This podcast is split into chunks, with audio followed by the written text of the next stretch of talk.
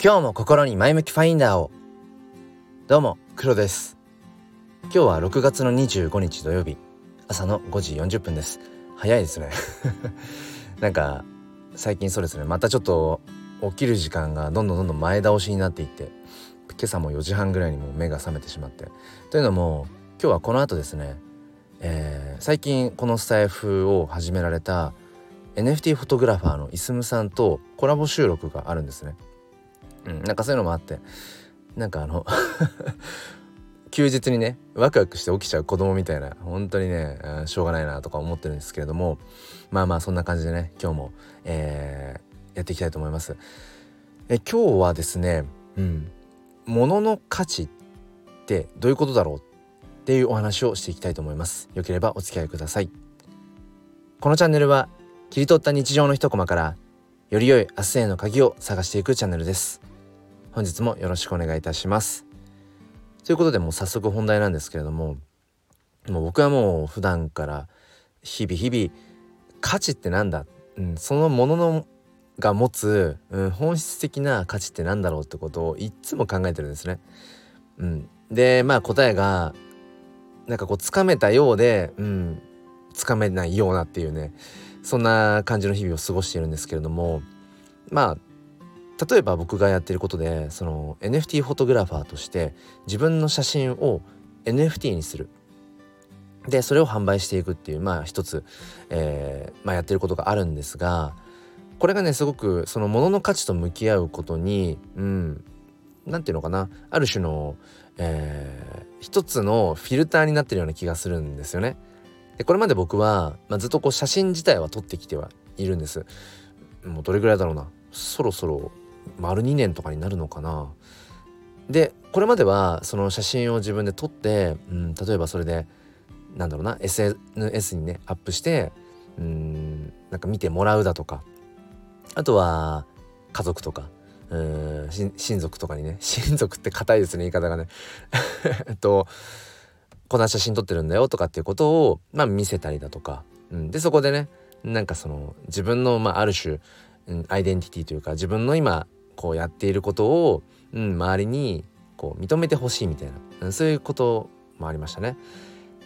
まあだからその自分の撮る写真っていうのがまあそれぐらいのこう部分だったんですけれども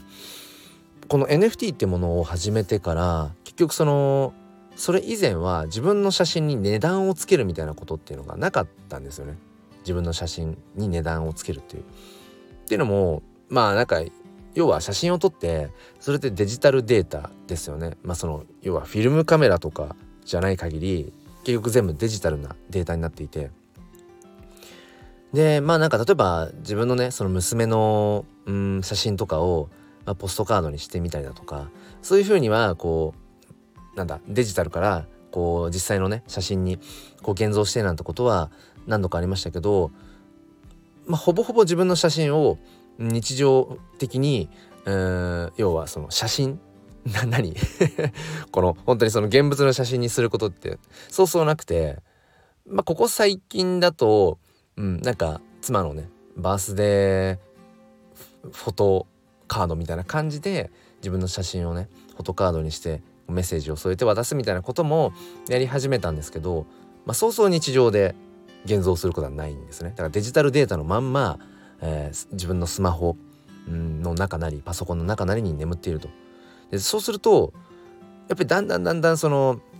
流れていってしまうっていうのかな。あこんな写真自分で撮ってたんだっていうようなことを時々こう思い返すなんかほんとそのレベルになってしまってなんかねきちんと自分の写真撮った写真一枚一枚と向き合ってないなーなんてことを思ったんですね。だから撮って満足みたいな。撮ってちょっと見たら満足ってなっていたなと思って。それは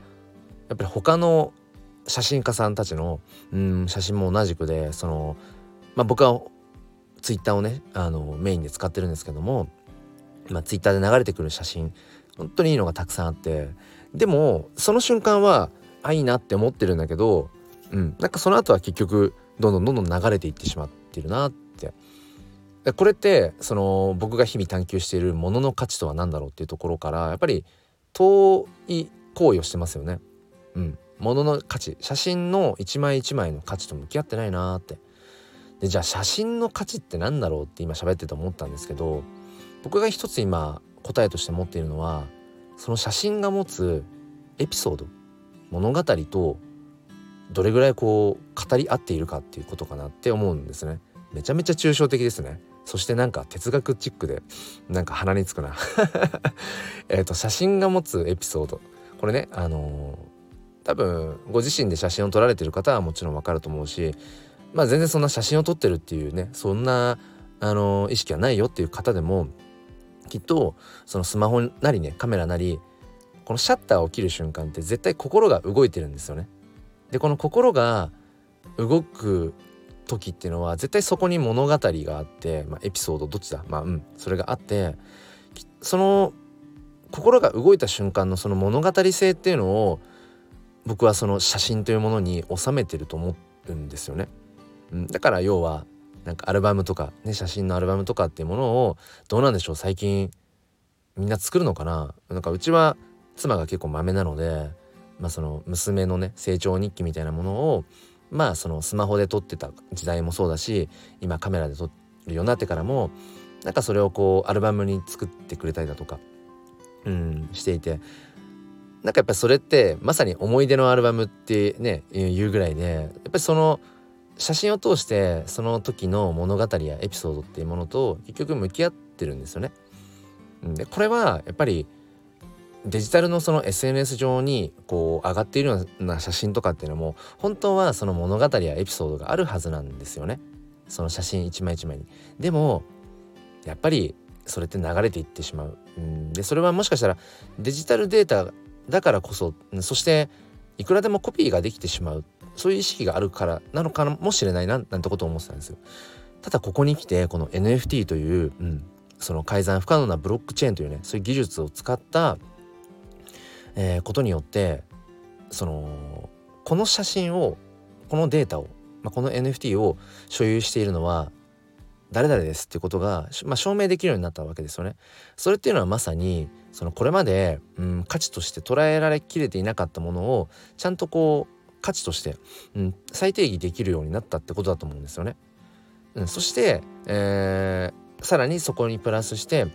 その写真が持つ物語性とかエピソードとかっていうものもちゃんとその NFT という形でブロックチェーンに刻み込んでいける。そんな風に僕は思っています。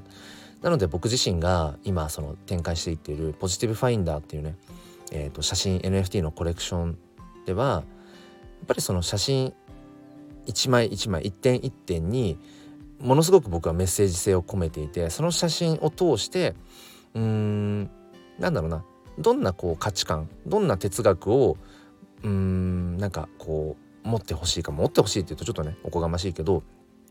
あこの写真いいなって最初直感的に思ってくださる方っていうものがいたとしてでもそこだけじゃなくて僕はこの写真に、うん、こういう物語性エピソードっていうものを、えー、感じたんだよとかこういう言葉をこの写真には添えてるんですっていう。だからそこも含めてなんか共感してくださる方がそのなんだろうなお金を出して、うん、所有してくれるっていうそこの過程に僕はものすごく、うん、尊いものを感じています。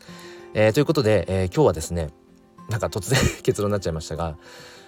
まあその物に値段をつけるっていうこと、うん、物に値段をつけるっていうことはそのもの価値ときちんと向き合うことだと思うしもちろん値段をつけなかったとしてもものの価値とはね向き合うことはできるんだけれども、まあ、こと今この NFT っていうもの、えー、そして自分がコミットしている写真っていうものの掛け合わせによって写真の持つ価値それは転じて物語性エピソード、うん、そこときちんと向き合うこと。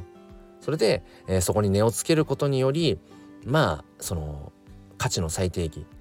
っていうことが、えー、していけるんじゃないかと。そういった意味で NFT というのは本当に、うん、未来性を持っているななんていうそんなお話をさせていただきました、えー、最後までお付き合いくださりありがとうございます、えー、昨日の配信でも喋ったんですけれどもえっ、とこの度メンバーシップを再開しました。えっとまあ6月中はちょっともうねあのあと少しで終わっちゃうので、え無料でお試しできお試しいただけるのでえっとまあもしそれでねまあ、メンバー限定配信の内容の方も気になるなっていう方は、えー、7月から、えー、メンバーシップ登録していただければと思います、えー、月額500円です。なんかふと立ち寄った古本屋でうんなんか手に取った本を一冊 読むような感覚で、えー、聞いてもらえれば嬉しいですそれでは今日も良い一日をではまた。